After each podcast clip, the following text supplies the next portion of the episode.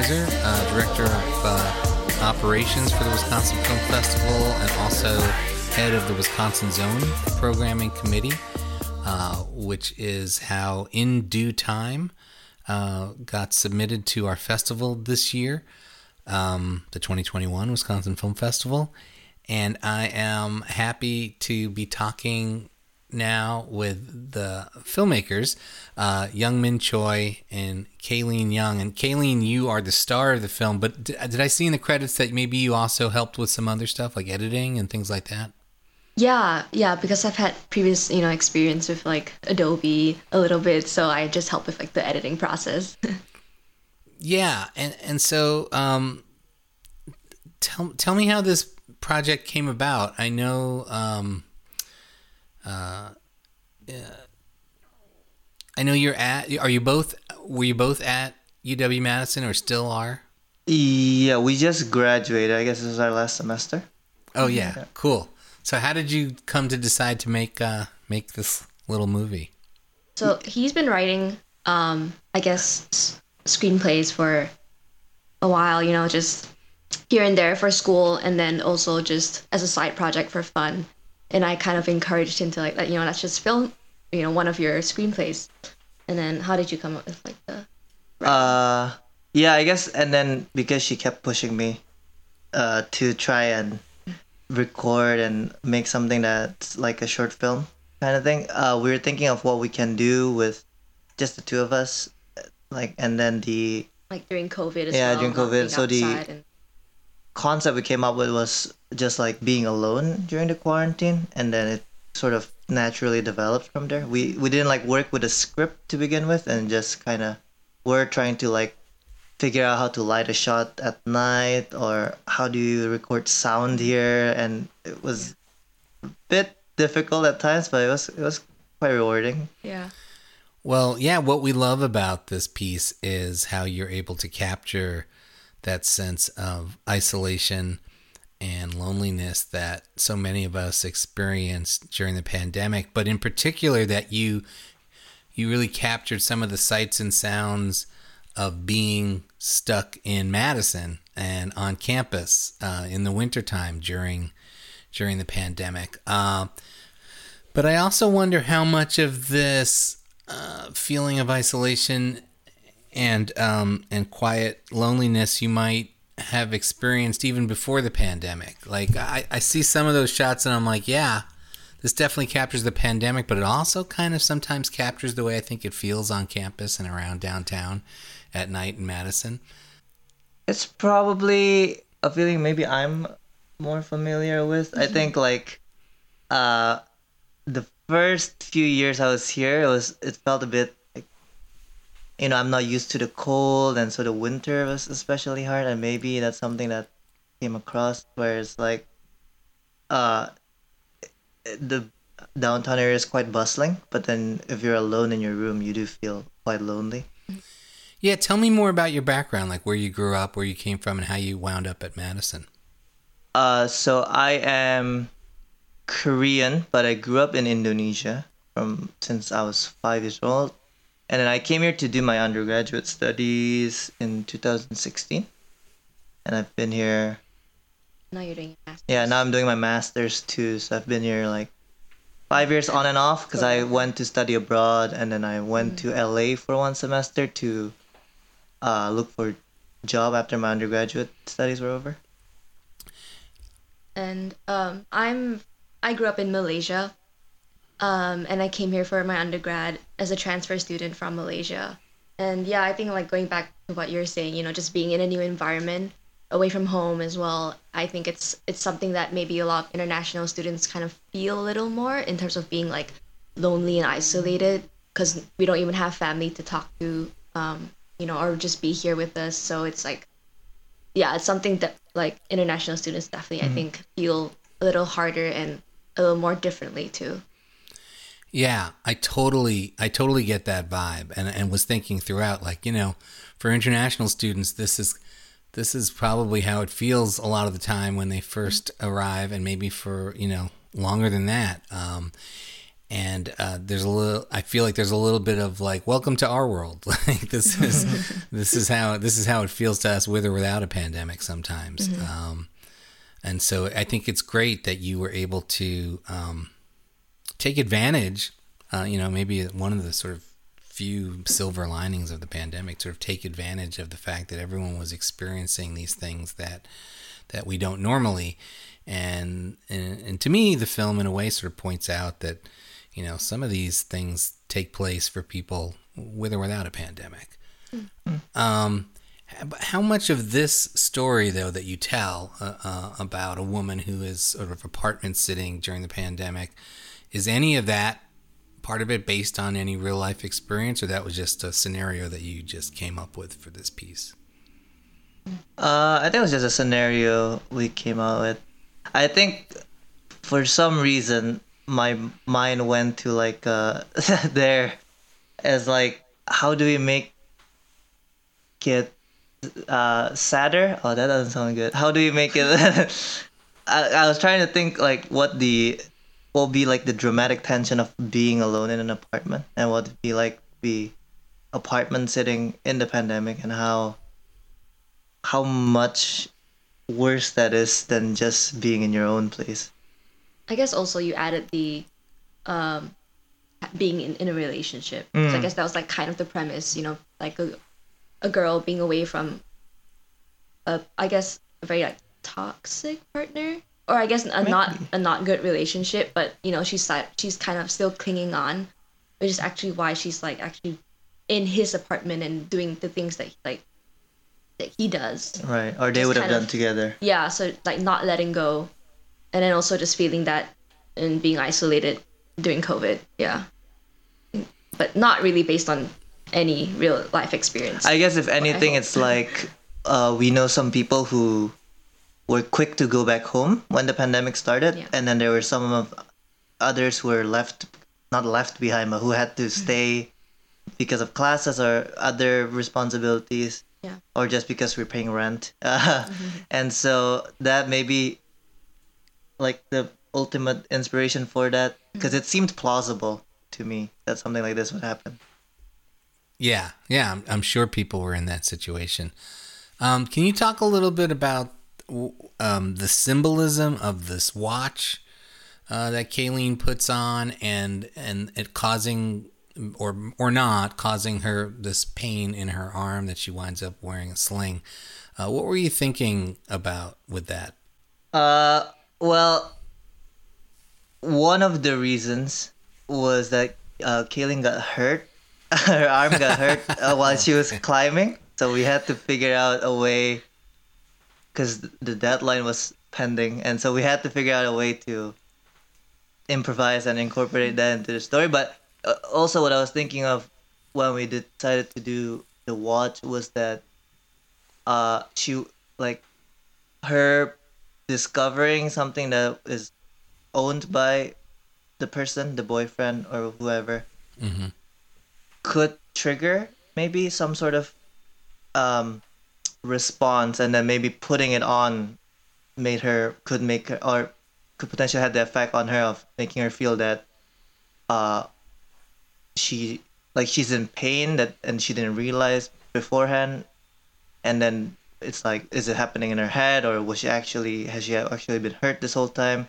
'Cause sometimes i guess like during the pandemic time flows weird. And so you do forget even like your arm injury i feel like uh felt a little surreal that like oh you were injured this week but then next week we are shooting again and then you were fine by like day three of restarting the shoot. Mhm. and so like the arm injury felt very distant but also very like present. I guess also it's like because i guess the relationship was supposed to be very painful the watch and the arm hurting after that was kind of like symbolizing um maybe like materializing her emotional pain into something physical so yeah i think that Mhm. that's how we like kind of thought of it yeah, um yeah or how we justified having having you wear a sling yeah And you also have that great tie-in with the title of the film, or maybe the title of the film is inspired by the the watch plot point, the in due time. Yeah, Yeah, I think that- definitely that. The title came after Yeah. we made that decision. Yeah. Um, there there is there are there are these little brushes with surrealism uh, during the length of the piece, and I'm, um, and and we also get to see some of what I'm assuming is your movie collection on a bookshelf, and so so I can uh, and, and I know that you've also volunteered with the film festival, so I I know that you're a film fan, and uh, I'd love to hear what some of your influences for this film or in general might be when it comes to film, and also.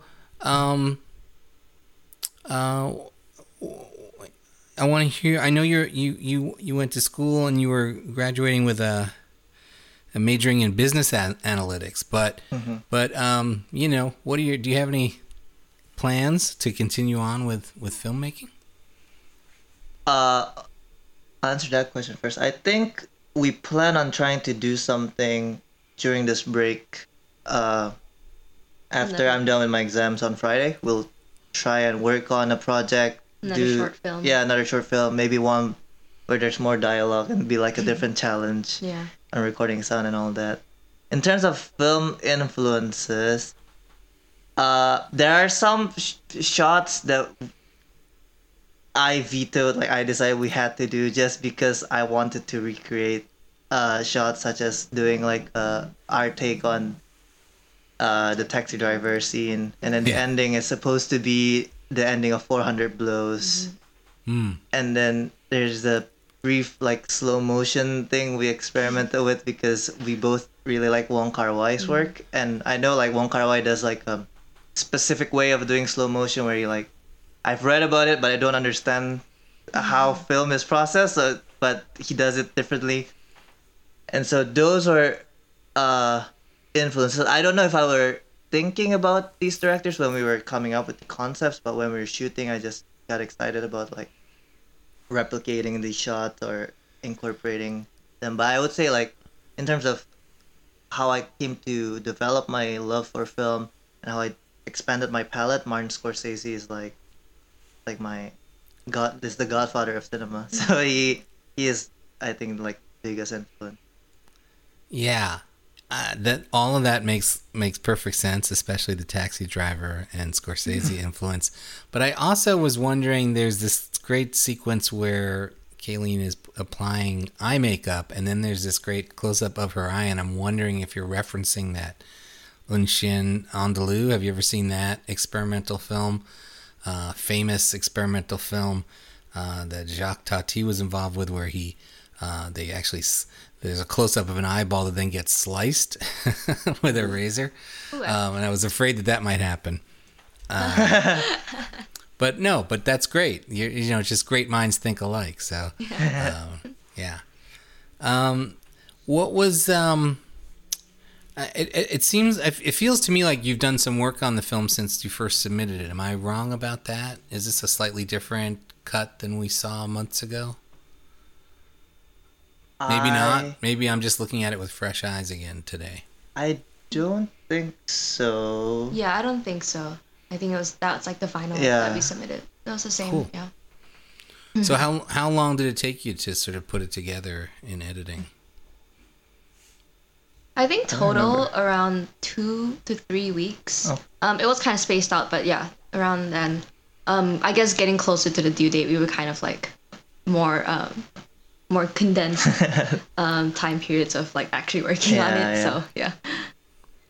The um the the film has no musical score, um, and and also there are some moments where you think, oh, maybe maybe we should be hearing some sounds, and we don't. Like when she's watching TV and eating fried chicken, uh, which looks good. Where, where'd you get that chicken from? Is it is that from an actual? I think we made that. around here? Oh, you made it. Oh yeah, we made Yeah, it. Yeah, we made it.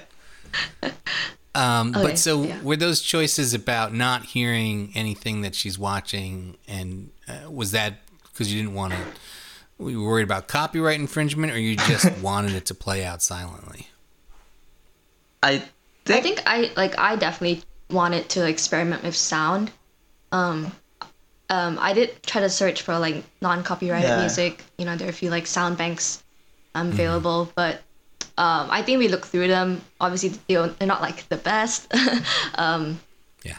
and I guess none of them actually seemed as, you know, fitting, considering how it's very like it's more solemn and more um, self-reflecting. So I guess in that sense, we figured that music, the music we found at least, did not seem fitting, and we like decided together that after watching it again, we were like, I think we don't need music technically. Yeah. Like the sounds of, you know, what's happening now is fine. What's what's happening in the film. Yeah. So I think we tried to look for free sound effects. I, I think like there were times where I wanted to use some songs that I like, but then I also thought, what's the copyright infringement going to be like? But also like as we tried the different sound effects and we watched the clips, we thought that silence um, made it at least seem more profound. I don't know if it's like a better just. And then in terms of the TV uh, you're watching, I think we put on like a random film. I think it was like the Yeah, I the think we Barbara just, Streisand film. What's we just wanted something Yeah. with like a lot of color to like reflect on my face. Yeah, so it, yeah, so it was more about what it would look like on her face rather than what Yeah. she's watching. So Right. Yeah. that Yeah. one we just cut out the sound. No, I mean I think it works really well, and I really appreciate the lack of a musical score. 'Cause we get lots of films and where people are using this sort of royalty-free music to sort of cover up stuff, and it all just sort of blends together, and it's kind of like you hear one of those royalty-free tracks, you've kind of heard them all, and they all kind of be like, "Oh no, another film with this royalty-free music." And mm-hmm. I, I really do appreciate the fact that we that there isn't that stuff in this film, and I do really think that it adds to the mood of, of the piece and it really does contribute to that sense of isolation and, and loneliness. I mean, we got a lot of sort of COVID movies this year submitted to us, you know, short films uh, with people alone in their apartments or looking out a window. And um, uh, yours was the one that really spoke to us and, and made us think this this is a good representation of what it was like for some people or most people uh, during the pandemic in Madison. So congratulations on on a great a great job, like right out of the box. Um, I, I hope you. you, I hope you do continue to make some films and keep sending them our way. Um, and congratulations on graduating. Um, so do you think you're are you are you are are both of you either one of you gonna stay in Madison f- uh, in for any amount of time, or you already have plans to hit the road? Um, so far for me, I I would probably stay here for the summer. Um, after that, I'm not sure, but I think for you it's a little more hard to tell. Yeah, I mean we're we're looking for jobs. Mm-hmm. Uh, I don't think we have like cities that we like. Specific Yeah, we're go dying to work like live there. Yeah. So if if a job in Madison comes my way, I'll for sure stay. But if like there's a job elsewhere, I'll just move. I guess. Yeah.